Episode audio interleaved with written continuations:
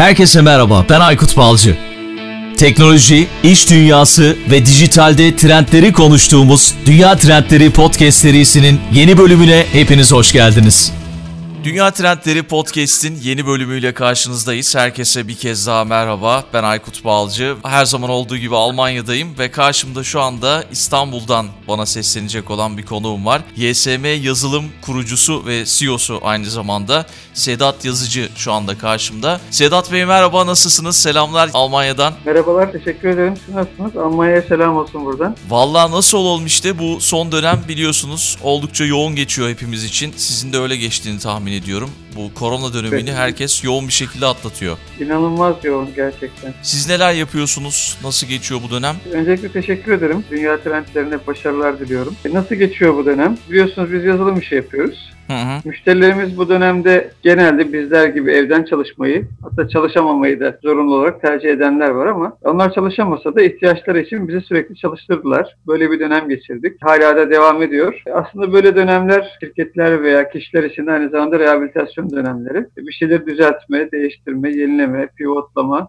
dediğimiz dönemler böyle geçirdik aslında. Dolu dolu ve çok verimli geçti aslında bizim açımızdan. Hem bayilerimize ettik hem yazılımlarımızda geliştirmeler yaptık. Müşterilerimize takviye eğitimler verdik. Bir yandan da kendimizi geliştirmek için de bir şeyler yaptık. Daha gelişim çalışmaları yaptık diyelim. Harika gerçekten bu dönem hem bir rehabilitasyon oldu hem de çalışan tarafında hem de müşteriler tarafında gayet güzel bir şekilde verimli geçirmeye çalıştık diye düşünüyorum.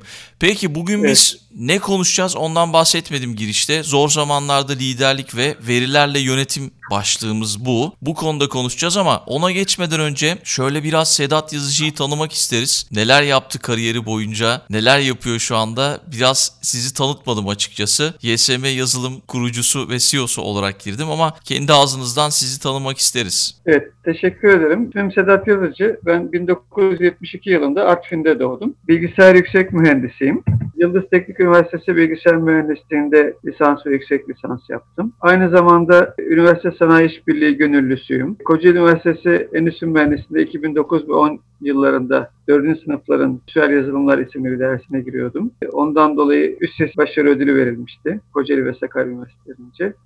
2016 yılında Sakarya İşletme Fakültesi'nde 3 yıl 2019'a kadar e, bu senede pandemiden dolayı duraksadı. 3 yıl civarında da akademik kurulu üyeliği yaptım. İş yazılımları geliştiriyorum. Daha önce iki yerde çalıştım sadece. İstanbul Su Kanalizasyon İdaresi'nde. Orada çok büyük bir proje vardı. İlk mühendislik yıllarımda orada çalıştım. Daha sonra 2000'li yılların başında da BİMSA'da, Sabancı'da çalıştım. Onun dışında hep kendi işimi yaptım. Sonra girişimci mi oldunuz? E, aslında üniversite 2'den beri ben yazılım yapıyorum. 1991 yılından beri. Yani okul projelerimiz bile e, bitirme projelerimiz bile piyasaya yaptığımız programlarda okul bittiğinde 5 tane çalışan yazılımım vardı çoğunlukla hep girişimci olarak çalıştım. Zaten girişimcilerin çoğu üniversitede girişimlere başlıyorlar. Üniversiteyi bitiremeyip girişimlerini büyütme yolu seçiyorlar ama siz ikisini de yapmışsınız. Harika.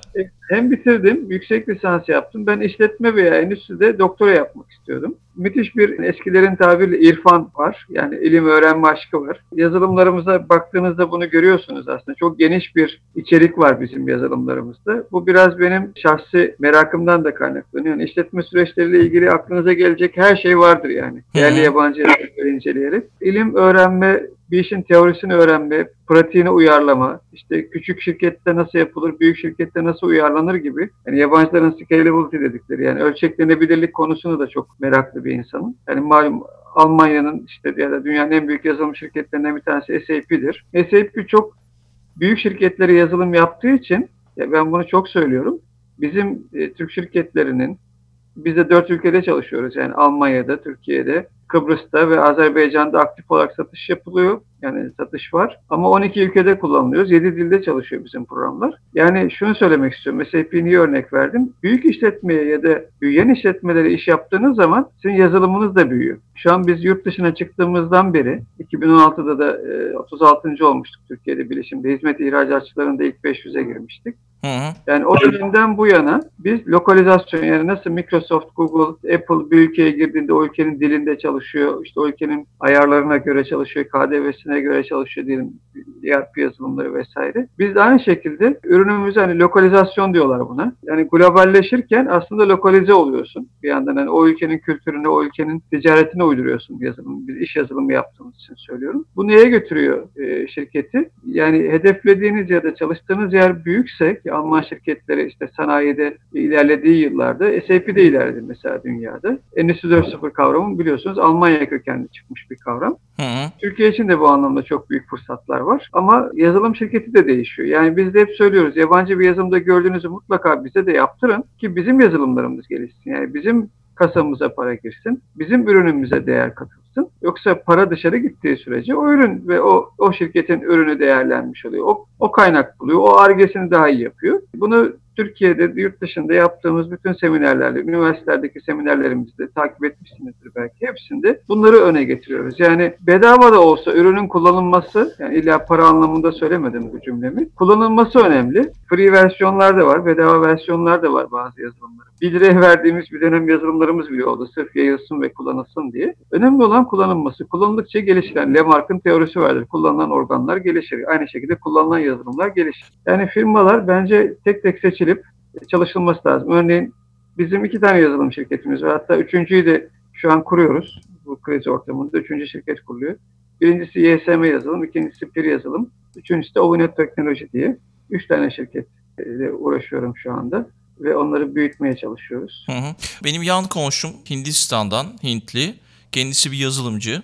Burada Almanya'da çalışıyor. Onunla zaman zaman yaptığımız sohbetlerde şunu söylüyor. Mesela dünya üzerinde şöyle bir algı var. Çin'den bir yazılım alırsanız bu yazılımla ilgili sıkıntılar yaşarsınız. Ama Hindistan'dan alırsanız ucuz iş gücü ve kaliteli yazılım gibi bir şey söylemişti bana yanılmıyorsam. Biz, ee, biz de Hintli çalıştırdık daha önce. Evet, Türk ee, Türkiye'de de böyle bir algı var mı acaba? Yani yabancılar Türkiye'yi neden tercih eder yazılım için? Biz e, şöyle Hintliler Dünyanın yazılım fasoncusu öyle düşünün. Taşeronu yani fasoncusu. Çinlilerde imalat fasoncusu öyle bakın. Bunu 78'lerde işte dünyanın büyük şirketlerinin sahibi olan aileler, şirketler böyle bir şey tercih ediyorlar, yöntem tercih ediyorlar. Altyapı olarak Hintliler buna müsait, işte eski komünist için buna müsait. Bir şekilde anlaşmalar yapılıyor ve bu noktaya çekiliyor. İkisinin de nüfusu bayağı fazla. Hindistan'ın da bilmiyorum şu an bir milyarı geçti mi. Geçti sanırım evet. Hı hı.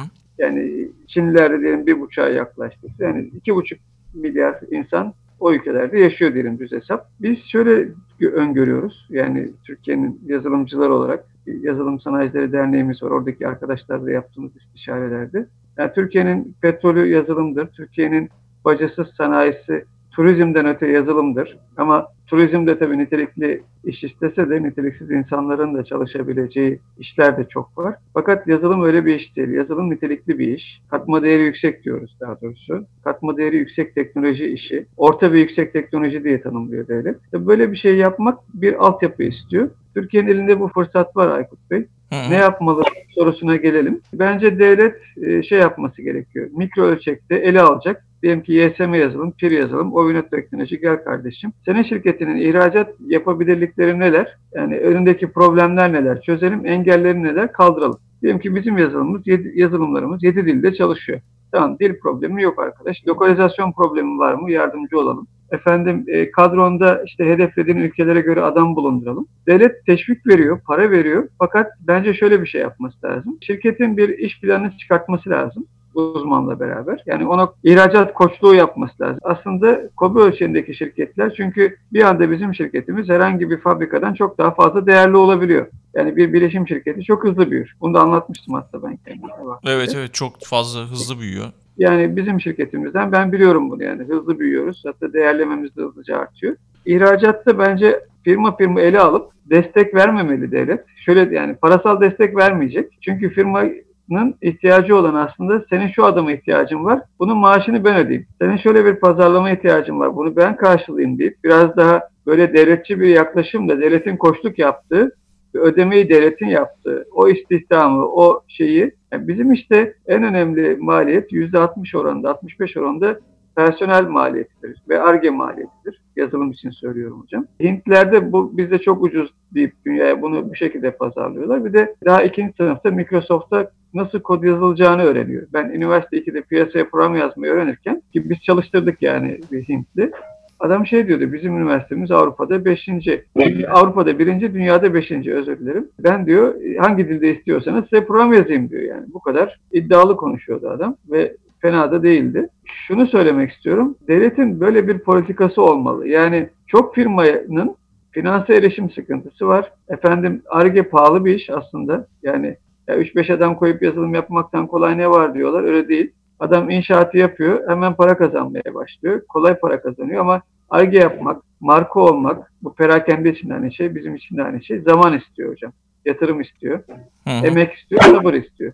Sanayiciler de aslında sabırlı insanlar. Ama sanayi bırakıp inşaata girip hızlı para kazandığını görünce yani ne işim var Arge'de bilmem ne de diyor. Şimdi orada da deniz bitti.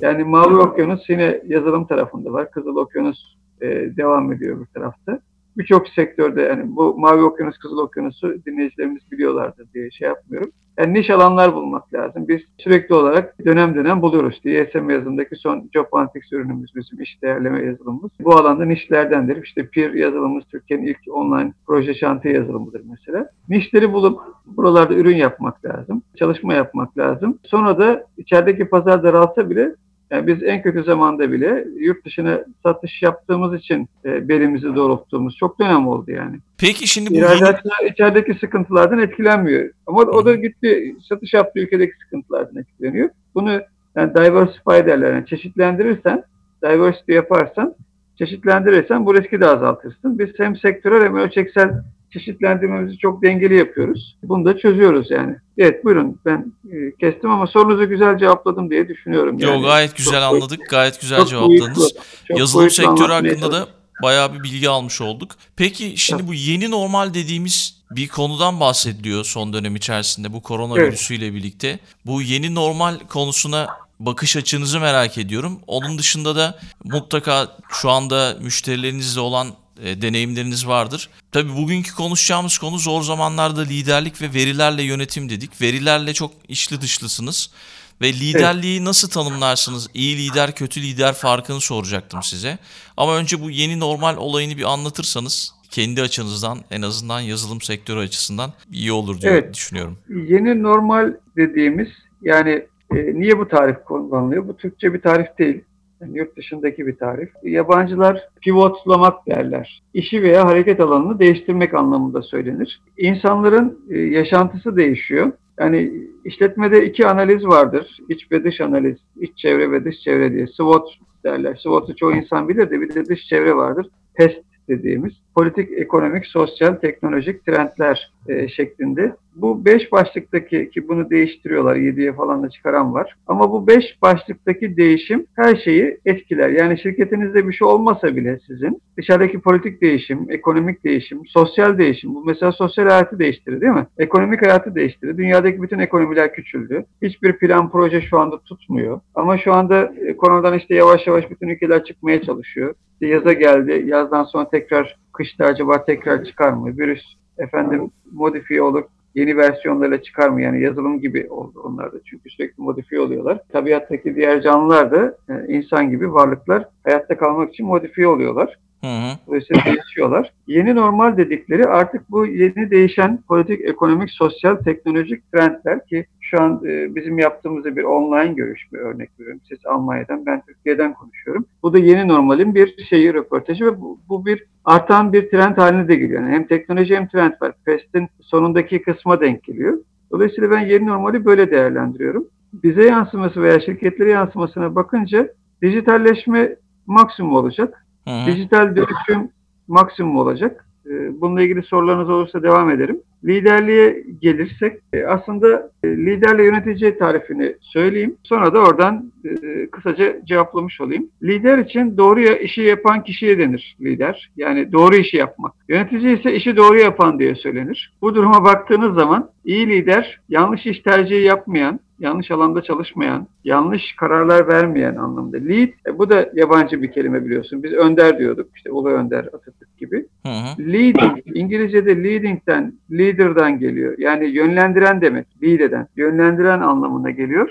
İyi ve kötüsü de aslında kendi içinde saklı. Tabii ben şöyle düşünüyorum. Mesela e, yaptığımız bizim bir çalışma var. Bunu yurt dışında da ben gözlemledim. Yani şirketleri böyle seviyelere ay- ayırıyorlar Aykut Bey. İşte hayalci, kur, yani hayal ediyor, sonra kuruyor, sonra teknisyen olarak çalışıyor, sonra pazarlamacı olarak çalışıyor. Şirketi operatör seviyesine getiriyor. Sonra lider ve yönetici seviyesine getiriyor. Lider ve manager seviyesi. Sonra innovator ve acquirer diye 9 e, seviye ayırmışlar. Şirketlerin hem büyüklüklerine göre ayırmışlar bunu. Şimdi lider ve manager'da liderden manager'a geçiyorsun. Yani liderden yöneticiye geçiyorsun. Şimdi lider Türkiye'de sanki en üstteki kişi gibi anlaşılıyor. Aslında yöneticiler üstte olanlar. Bu lider ve menajer ölçeğine baktığımız zaman deminki ki saydığım yani hayal eden adamdan acquirer yani şirket toplayan, şirket büyüten ya da innovator pazarı değiştiren ya da disruptive dediğimiz yıkıcı teknolojileri, yıkıcı iş modellerini geliştiren adamlar diye baktığınız zaman lider ve yönetici arada kalıyor. Bir şirkette liderler yetiştirirsiniz. Yani biz buna eskiden şef diyorduk. İşte bilmem ne bölüm şefi. Şimdi onu işte Lider ekip mi lideri diyebiliriz?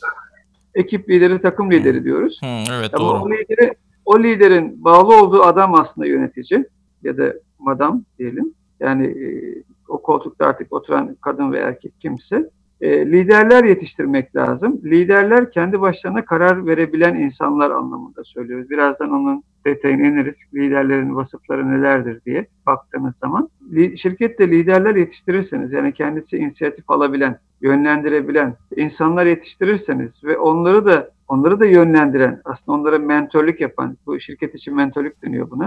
Hı hı. Veya şirket içinde bir şey yaptırdığınız zaman yeni ki ona da şirket içi girişimcilik diyorlar biliyorsunuz. Bunu yaptığınız zaman aslında liderler yetiştiriyorsunuz ve biz yani Türkiye'de Böyle bir yanlış kullanımı görüyorum ben. Eskiden ben de böyle düşünüyordum. Yani lider sanki yöneticiden daha yukarıdadır. Yani işte lider işte yönetici olunur da lider olunmaz gibi tarifler de var biliyorsunuz. Hı hı. Yani ee, lider deyince hepimizin aklına şu geliyor. İşte hani ülkenin ülkenin lideri var. Hani en tepede evet. en baştaki kişi o. İşte bu dönemde de şey oldu ya hep şöyle haberler duyduk.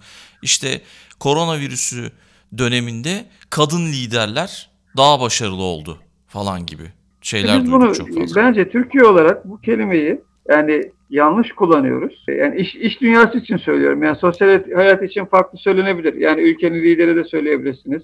İşte başkomutan diye de söyleyebilirsiniz. Yani yöneticinin liderlik vasfı olur çünkü önce lider olması lazım, sonra yönetici olması lazım. Liderleri yöneten kişi yöneticidir. Şirketlerde böyle kurulması lazım. Bu yanlış bilinen bir şeydir. Türkiye'de büyük işletmeler dediğim gibi çalışıyor sadece Aykut Hocam.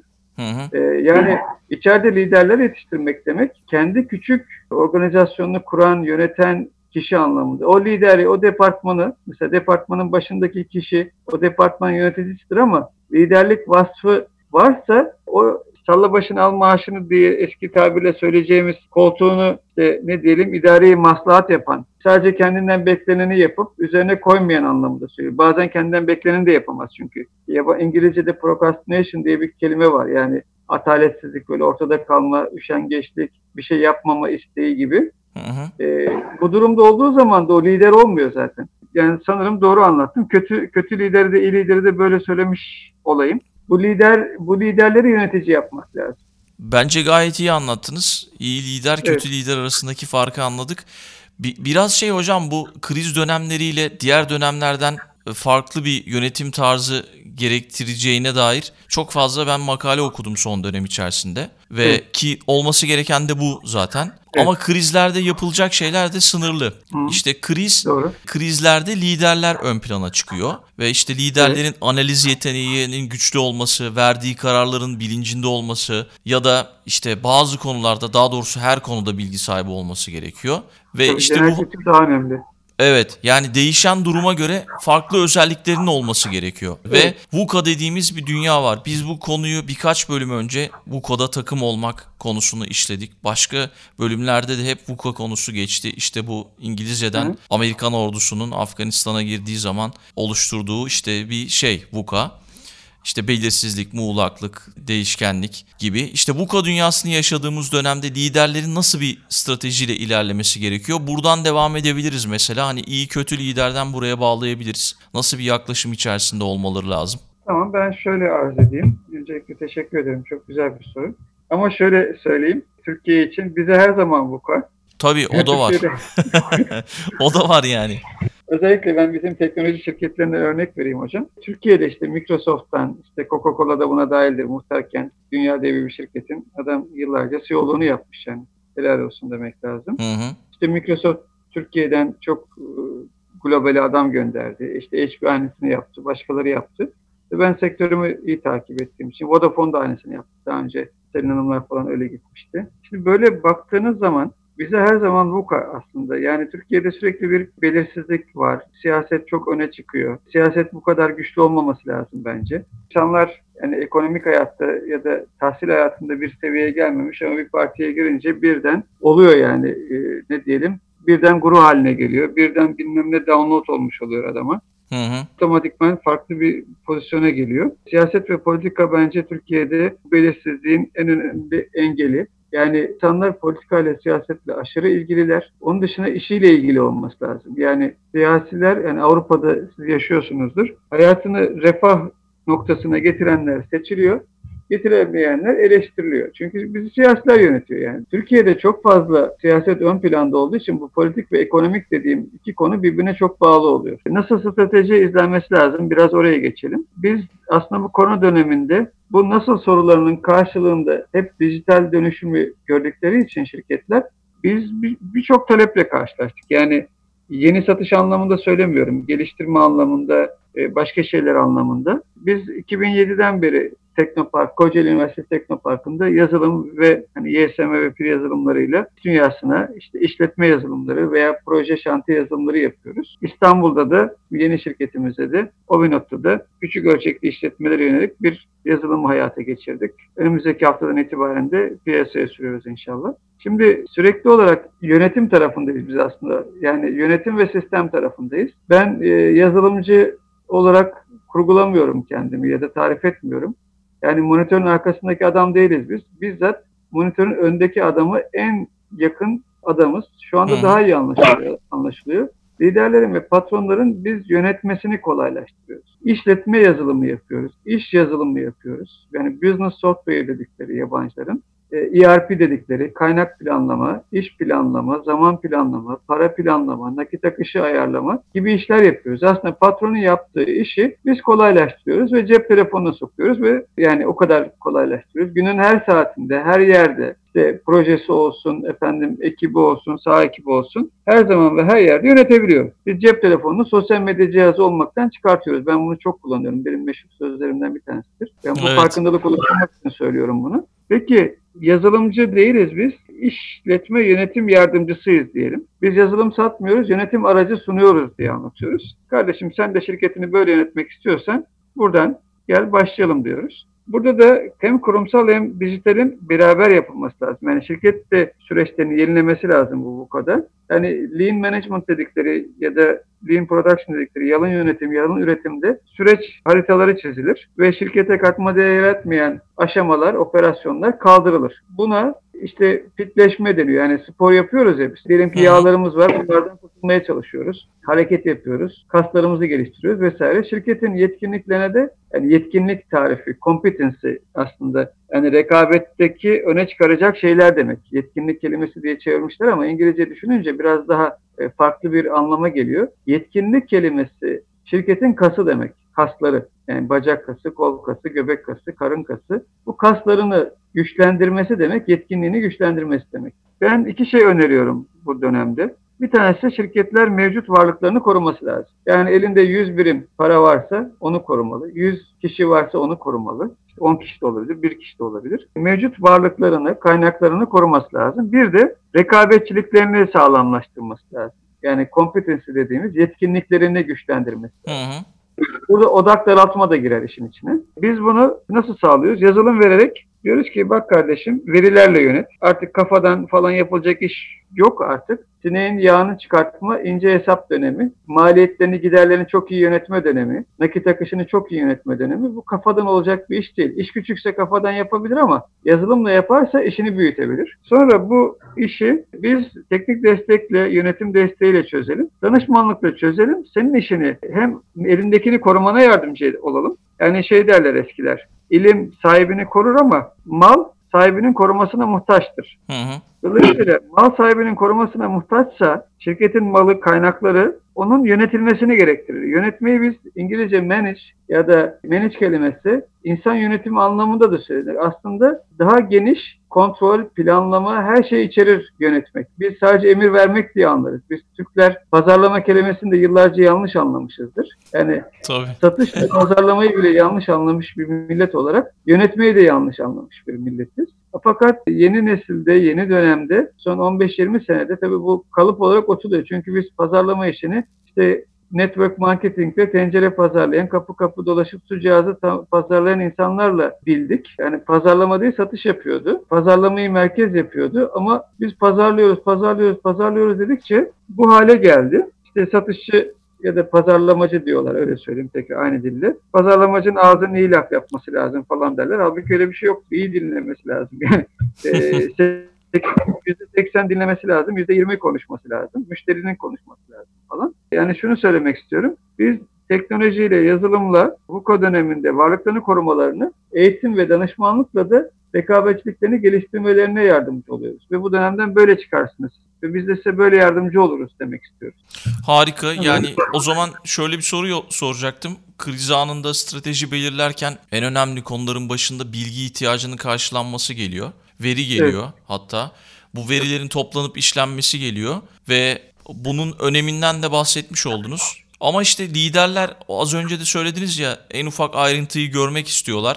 Mesela evet. siz ne gibi ayrıntıları ne gibi çözümler sunuyorsunuz daha doğrusu bunları evet, yaparken? Ben aslında mevcut varlıklarını korumak derken mesela bilanço okuma konusunda da bizim iş adamlarımız zayıftır finansal okuryazarlığı. Ben genel için söylüyorum. Biz bu zayıf olan kesime yönelik farklı bir ürün çıkartıyoruz işte Ovino teknolojide daha alt segmentte. Bu e, zayıf olanı biz düzeltemeyeceğimize göre deyip biraz daha bir tık daha yukarı firmalara gitmeye başladık. Varlık derken iki türlü varlık var şirkette. Bir maddi varlık bir de maddi olmayan varlık. Şimdi işletme sahiplerinin kendilerini geliştirmesine çok ihtiyacı var. Ticareti e, de çok bilmiyoruz aslında biz e, insan yani Türk insanı olarak yabancılara göre yani onların business dediği kelimeyi biz o kadar iyi bilmiyoruz. Ben bunu fark ettim. Yani entelektüel sermayemiz, işletme kültürümüz ve birikimimiz aslında esnaflıktan ve tezgahlar, tezgahtarlıktan geliyor. Bunu sanayiciliğe taşımak, bunu ihracata taşıdığın zaman o zaman business oluyor. Yani büyük oluyor gerçekten. Yani o bu, bundan dolayı da Türkiye'de bir ölçek sorunu var. Bence yani demin sordunuz ya yazılımcı projesi yani e, yazılımın ihracatını bahsederken aslında bütün ihracatın temelinde nitelikli, kapasiteli liderler ve yöneticiler yetiştirmekten geçiyor. Bir insanın kapasitesi bildiği kelimeler ve kavramlarla sınırlıdır. Ben böyle düşünürüm. Bir de deneyimler ve tecrübelerle sınırlıdır. Yani bilmek yetmez, yapmak gerekir. Yaptığının sonucunu yani PUKÖ dediğimiz bir şey vardır. Hani planla, uygula, kontrol et ve önlem al diye. Düzelt ve iyileştir dediğimiz şeyler de var. Yani iki güneşli olan ziyandadır veya Kaizen dediğimiz iyileştirmeden bahsediyoruz. Hı İşletme sahiplerinin de kendi şirketini analiz etmesi ve maddi ve maddi olmayan varlıklarını bulması işte yani bilanço diliyle konuşursanız bunu işte patent girer, marka tescili girer, e, işte ARGE'nin muhasebeleştirilmesi girer. Sonra şirket içinde oluşan kurumsal hafıza girer. E, mesela biz yazılımlarla aslında kişilerin beynindekini ekrana döküyoruz, veriye döküyoruz. Çok güzel bir söz vardır. İlim sadırlarda değil satırlardadır. Sadır kafa, beyin, hafıza demek. Hı hı. Yani ilim sadırda değil, satırdadır. Bu çok güzel bir sözdür mesela. E, dolayısıyla bilgi kafada değil, yani şirketteki bilgi. Diyelim ki satışçının kafasındaysa, üretimdeki adamın kafasındaysa, patronun kafasındaysa ve yazılı hale dönmüyorsa zaten problem orada başlıyor. Yani hedeflerini de yazılı hale getirmeyen şirketler diye düşündüğünüz zaman dünyada bu oran %3'müş başarılı anlamda değerlendirildi. Yani hedeflerini, vizyonu vesaire gerçekten yazılı olarak yürüten, yöneten şirketler ki bunlar dünya devleri oluyor. Küçük şirketlerde var. Biz de yapıyoruz mesela. Yani dünya ölçeğine bakarsan biz çok küçüğüz aslında. Buradan şeye geleyim yani sorularınıza konu konuyu açıyor. Yani liderlerin yetkinlikleriyle ve çözümlerle başlasak ya da devam etsek nasıl olur? Ben sorunuza aynı şekilde cevap olur. vermek istiyorum. Liderlerin yetkinliklerinden bahsetmeden önce kriz dönemlerinin daha çok liderlik gerektirdiğini, daha buna e, en çok gemi kaptanlığını verirler. Yani maksat nedir? Gemiyi karaya vurdurmadan ve batırmadan yani bir şekilde yüzdürerek su alsa da efendim bir tarafları da sıkıntı olsa da yürütmek lazım. Burada tabii zor zamanda liderlik demiştik. Birincil olarak karar almak bir e, önemli yetkinliktir. Problem çözme becerisi ki şu anda en çok ihtiyaç olan bu. İşte balık kılçığı yöntemi var, kök nedeni bulma var. Genelde hani side effect dediğimiz yan kurallar, yan etkilere takılırız biz. Kök nedenleri bulamadığınız zaman yani işte sineğimi öldüreyim, bataklığımı kurutayım örneği gibi yani. Bak, bataklığı kurutmadığınız sürece sürekli sinek olur veya evde e, diyelim ki karınca sarar ama siz onun yerini bulamazsanız o karıncayı öldürseniz ne yarar yani? Bir mahluka zarar vermiş. Çözüm e, değil. Ama çözüm olmuyor. Dolayısıyla problem çözme yeteneği, değişimi açıklık, hatta dönüşüme açıklık. Yani e, geçen bir arkadaş sordu. Değişimle dönüşümün farkı nedir hocam diye. Ben anlayamıyorum dedi yani. Şimdi e, baktığınız zaman aynıymış gibi anlaşılıyor ya. Yani öyle zannediyoruz. Şimdi Birisi change İngilizce, bir tanesi transformation. Yani change değişim olan, öteki de dönüşüm dediğimiz kavram. Hı hı Değişimde yani eskiye dönmek için açık kapı bırakırsın. Ama dönüşüm geri dönüşü olmayan bir değişimdir hocam. Ve seri değişimler içerir. Yani dönüşüm eşittir geri dönüşü olmayan seri değişimler diyebiliriz. Değişim yani pivotlamak ayrı bir şey. Dönüşüm ise A noktasından ben B noktasına gideceğim. A'dan B'ye gitmek için izlediğiniz yola strateji denir. Yani strateji de bizde çok yanlış bilinen kavramlardır. Yani sorun birçok insan stratejinin ne olduğunu bilmez. Doğru misyonun, evet. Misyonun ne olduğunu bilmez. Çünkü kelimeleri ve kavramları doğru bilmezsek yani paylaşılan vizyon diye bir şey var. Yani vizyonla misyonu karıştıran şirketler var. E, yani vizyon senin pembe hayalindir, gitmek istediğin ufkundur, en büyük hedefindir. Yani stratejik plan yazılımı da yapmıştık biz geçmişte. Yani stratejiyi belirleyeceksen, strateji senin odaklanacağın alanları gösterir ve nasıl yapacağını gösterir. Yani stratum, Latince Aykut nehrin izlediği yol demektir. Nehir yatağı demek yani. Dolayısıyla strateji nehir denize ulaşacak ya, deniz büyük hedef ya bizim öyle düşünün. Öyle anlatalım izleyicilerimize, dinleyicilerimize. Yani bir yerde doğdu bu nehir veya çay veya dere. Bu su büyük suya kavuşacak ya. Yani vizyon en büyük hedef ya. Burada nehrin yani suyun izlediği yola strateji denir. O arada o suyu akıtmak için yani yönünü ufakça değiştirmek isteseniz de yine gitmek istediği yer şey ya deniz ya ya da büyük su, büyük vizyon. Orada ufak yaptığınız şeylere de taktik denir. Yani taktik ve strateji hep karıştırırlar iş adamlarımız. Bunlar askeri tariflerdir aslında ve bilimsel tariflerdir. Dolayısıyla hani değişimi ve dönüşümü söyledik. Dönüşmek demek A'dan B'ye gideceğim ben. Yani e, bir de şöyle yapılır. Mesela strateji, burada da mesela yanlış bilirler. A'dan B'ye gitmek değil. B'den A'ya nasıl gelirim? Yani B'de olduğunu varsayar bu da psikolojidir. Yani siz şirketinizi bugün atıyorum 100 e, bin lira ciro yapan bir şirket olarak düşünün. Ne yapar? Aylık 8 bin küsür lira ciro yaparsanız yıllık 100 bin lira yaparsınız değil mi? Hı hı. 1 milyon yapmak için ne yapmam gerekir diye bugünden ileriye doğru düşünürseniz burada bu yöntem doğru fakat eksik oluyor. İş adamları burada da takılıyor. Ben 1 milyondan bugüne nasıl gelirimi yazmaya başlarsanız 1 milyon olması için olması gereken biz de yazılımda mesela kullanıcının ne fayda elde etmek istediğini önce anlarız. Yani nasıl rapor istiyorsun kardeşim? Nasıl rapor istiyorsun abi? Nasıl rapor istiyorsun işte Ayşe Hanım diye sorduğumuzda nasıl çıktı istiyorsun? Nasıl grafik istiyorsun? Bunları nasıl okuyacaksın? Nasıl değerlendireceksin? Yani B noktasından A noktasına gelmeye çalışıyoruz. O çıktıyı almak için ekrana ne girmen lazım? Anlatabildim mi? Şimdi ben 100 bin lira cirodan 1 milyon ciroya çıkacaksam 1 milyonluk şirket olarak ne yapmam lazımsa ondan bugüne gelmem lazım. Sonra bugün elimdeki kaynaklara bakıp bugünden ileriye doğru gitmem lazım. Yani önce geriye sarmam lazım, sonra ileriye sarmam lazım. Yani filmin sonunu önce düşünüp ha bu böyle bir son var ama nasıl olacağına karar vermek lazım. Burada da değişimi açıklıkla beraber bu değişimleri seri haline getirirseniz ve hani Tarık bin Ziyad'ın gemileri yakmıştır ya yani bir şekilde geriye dönüşü olmayan bir şey yapmanız lazım. Eğer bunu yapmazsanız değişime direnç olur çünkü. Yani en büyük işte en büyük değişim değişimin kendisi de demiş ya Lenin'in sözüdür mesela bu. Hı hı. Yani sürekli aslında ne diyelim hani ayet var diyor ki her canlı ölümü tatmaktadır.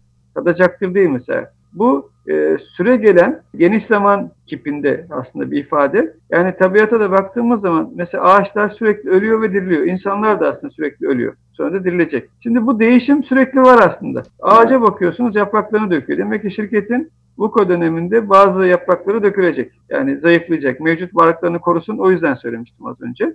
Mevcut gücünü koruması lazım. Rekabetçiliğini korumalı tamam. E, korudu ama kasları zayıfladı diyelim. Yani kilonuz aynı ama kaslarınız zayıfladı. Dolayısıyla sürekli diri kalmak ve diri tutmaya çalışmak lazım. Dönüşüm de budur. Peki eğer siz değişimlerde cayarsanız, cayarsanız o zaman şey kırılıyor. İçerideki direnç kırılıyor. Yani mesela şöyle söyleyeyim. Siz bir kural koyarsanız, mesela Hazreti Ömer çok güzel bir söz söylemiş. Biz diyor eskiden puta tapardık, helvadan da put yapardık. Sonra yolculukta, ticarette, kervanda çadanın içine girip onu yerdik diyor. Yani hmm. kendi koyduğunuz kuralı kendiniz çiğnerseniz, ki gülermiş buna mesela, kendi koyduğunuz kuralı kendiniz çiğnerseniz bu değişimde lider olarak siz çuvallamış oluyorsunuz. Size bakan ekibiniz çuvallamış oluyor. Sonra siz bir şey yapmak isteseniz arkanızdan gelmiyor. Çünkü lider demiyorsunuz. Lider arkasından gidilendir değil mi? Yönlendirendir yani. Aynen. Dolayısıyla geri dönüşü olmayan bir değişim yapmaktan kastım buydu. Daha iyi anlattım galiba.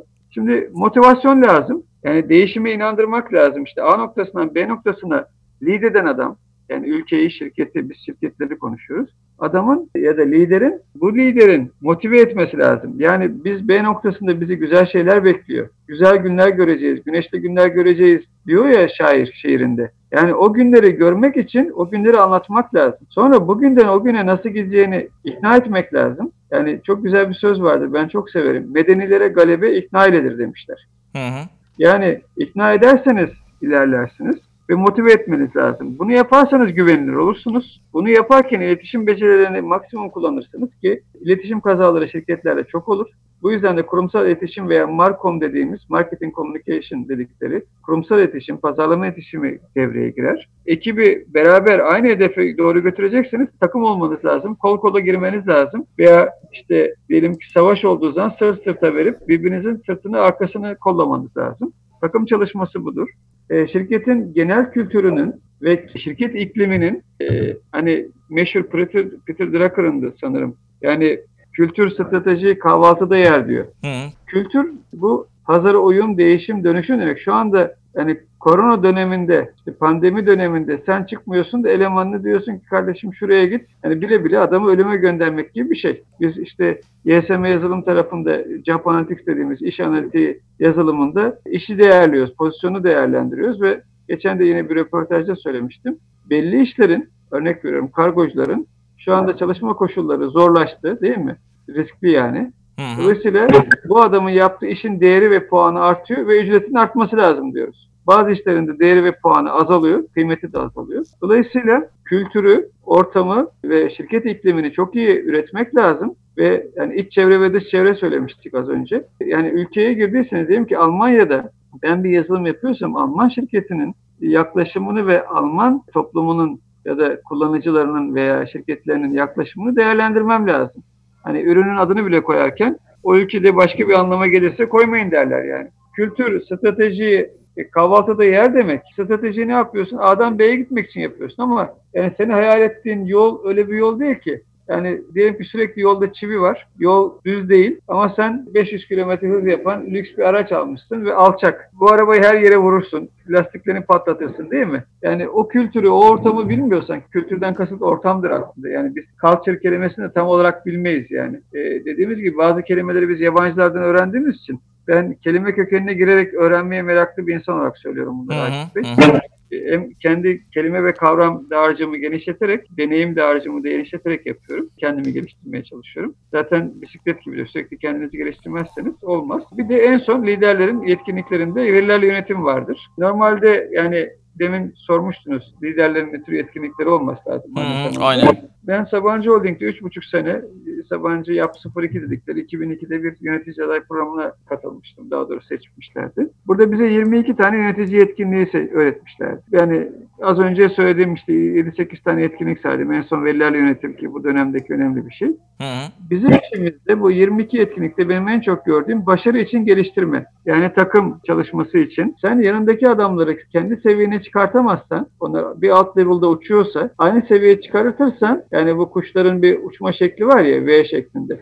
Evet. Bir güç olurlar. Şimdi dolayısıyla sen altındaki adamı kendi bilgi seviyene çıkartman lazım ki sen bir üste çıkasın. Yani şirket organizasyon ağaçlarında veya organizasyonlarında ya ben Sabancı'da böyle öğretmişlerdi. Yani işte beni şu kişi müdür yaptı. Şimdi sen onun altında çalışıyorsun. Sen onun yerine gel. O se, yani o seni sen onu yaklaş yani o seni yetiştirsin. E, sen de onun yerine geç. Böylece ileri de ileri ileri gidersin. Şirket böyle büyür. Başarı için geliştirme en önemli yetkinlik diye görüyorum ben. Verilerle yönetim ve dijitalleşmede de yani iki tane şeyden bahsederiz hocam biz çok sık. Şirketlerde kültüre dayalı olan iş alışkanlıkları vardır. Yani biz şöyle yapıyorduk eskiden derler. Biz en çok değişimde dönüşümde bununla problem olarak karşılaşırız. Biz bir süreçleri dijitalleştiriyoruz. Yani yaptığı işi bilgisayar ortamında ve dijital ortamda nasıl yaparız? İşte makinede bilmem neyi ölçüyordu. O makinedeki veriyi ben dijital olarak çekersem işte bunu ayeti diyorlar. Nesnenin interneti diyorlar şu anda. 2002'de biz e, verilerle makinelerden veri toplayıp veri yazardık. Yani machine setting ve data collection yapardık. Şimdi Endüstri 4.0 diyorlar mesela. Bu arada bilişimciler dünyanın en iyi pazarlamacılarıdır hocam. İkincisi de iş alışkanlıklarının dijitalleştirilmesidir. Yani ben bunu çok söylerim. Endüstri 4.0'da da bu alanlar açılmış oldu. Yani Almanlar bu işi dediğim gibi dünyaya yaydılar. Ve nasıl biz Amerikan şirketlerini geçeriz diye aslında e, yeni bir ne diyelim kırılma noktası yarattılar. Yani break point dedikleri. Ben şunu söylüyorum. Yöneticilerin ölçmesi lazım. Yani management is measurement derler. Bunun için işte e, özet ekranlar, grafikler, raporlar gerekir. Bunun için yazılım lazımdır. Ancak iş yazılımıyla bu yapılır. Yani başka türlü başarılı olunamaz. E, liderler en ufak ayrıntıyı gözden geçirmesi lazım. Çünkü verinin değişimini ve seyrini takip etmesi lazım. Bunun için de bir sistem kurmalı. Sistemin adı da bizim açımızdan yazılımdır. Biz YSM yazılımda ön muhasebe, CRM, serbest meslek makbuzu, üretim, insan kaynakları, servis gibi ve e-dönüşüm, e-fatura gibi modüller yapıyoruz. İşte Toy diye bir ürünümüz var. Salon organizasyon yazılımıdır. Ki salon mekan diye bir çözüm geliştirdik. Yakında Almanya'da da Almanya, Türkiye, Kıbrıs ve Azerbaycan'da çıkacak salonmekan.com. Organizasyon yapılan mekanları ve salonları orada sergileyeceğiz. Onların pazarlamasına yardımcı olacağız. Ticaret araçlar yönetimi üzerine yazılımımız var. İş değerleme ve ücret yönetimi var. Bunlar okuduğumuz kitaplardan elde ettiğimiz bilgiler. Kitap önerisi Süper. İletişim bilgilerini zaten podcast'in açıklama kısmına ben yazarım. Oradan herkes Çok bakar. Güzel aynen, e, aynen. ayrıntılı bir şekilde bakarlar. Evet. Bir de bir aynen. kitap önerisi evet. soracaktım size. Bize bir kitap Tabii önerisi ben, yaparsanız. Yani ben işletme üzerine kitaplar okuyorum ama şunu söyleyebilirim. Üçlü bir seri var. Sakarya Üniversitesi'nde akademik kuruldayken doçent arkadaşımız hediye etmişti bana da. İş romanı diye geçiyor bu seri. İş romanı. tanesi, evet, iş romanları diye. Bir tanesi Amaç kitabın adı. Bunlar e, yanlış hatırlamıyorsam işletmede ve endüstri mühendisliğinde de yüksek lisansta ders olarak da veriliyormuş öğrencilere. Bir tanesi amaç, bir tanesi hız, bir tanesi de nakit makinesi. Tamam. Onların ee, linklerini de açıklama kısmına koyacağım ben. Amaç ve hızda şirketlerin darboğaz yönetimi anlatılıyor. TOC diye geçiyor İngilizce'de. Nakit makinesi de bunun paraya çevrilmesi. Yani bence bu üç seriyi ben üç günde falan okudum üç kitabı çok heyecan yani roman gibi yazılmış ama şirketteki bir transformasyon nasıl olduğunu anlatıyor. Önce amacı okusunlar, sonra hızı okusunlar, sonra da nakit makinesini okusunlar. Tamam. Ve bunları kesinlikle not alarak ve e, ders çalışır gibi okusunlar. Yani roman gibi okumasınlar. İzlediğim ve dinlediğim şeylerin hepsini de bu şekilde yapıyorum. Bir de takip ettiğim bir Çin kökenli Kanadalı bir şirket sahibi var. Dan Luck diye. Dan Luck'ın videolarını tavsiye ederim. Kişisel gelişim için, iş dünyasındaki iş geliştirme için çok tavsiye ederim. Ve kitap olarak da bu üç kitabı öneririm. Tamam süper. Çok teşekkür ederim Sedat Bey. Gayet güzel, verimli geçti gerçekten birçok şey öğrendik. Zor zamanlarda liderlik nasıl olur? Verinin önemi nasıl olur? Ben kendi adıma çok şey öğrendiğimi düşünüyorum. Size başarılar evet, dilerim. Umarım, sağ olun, umarım faydalı olmuştur. Gayet faydalı oldu bence. Bilgi, bilgi paylaştıkça çoğalır. Biz e, öğrendiğimizi aktarmaya çalışıyoruz. Biz sürekli öğrencilik yapıyoruz. Bu sebeple güzel bir program olmuştur diye umuyorum. Çok Harika oldu bence. Çok teşekkürler. Ettiniz. O zaman bölümü kapatıyorum. Size çok teşekkür ediyorum tekrar. Teşekkür ederim. Çok sağ olun. Çok sağ olun. Dünya Trendleri Podcast serisinin bu bölümünün sonuna geldik. www.dünyatrendleri.com Twitter'da et Dünya Trendleri, Instagram'da dünya.trendleri adreslerinden Dünya Trendleri Podcast'i takip edebilirsiniz. Unutmayın önerileriniz ve merak ettikleriniz içinse info dünyatrendleri at gmail.com adresinden mail atabilirsiniz. Bu bölümü dinlediğiniz için çok teşekkürler. Yeni bölümde tekrar buluşmak üzere.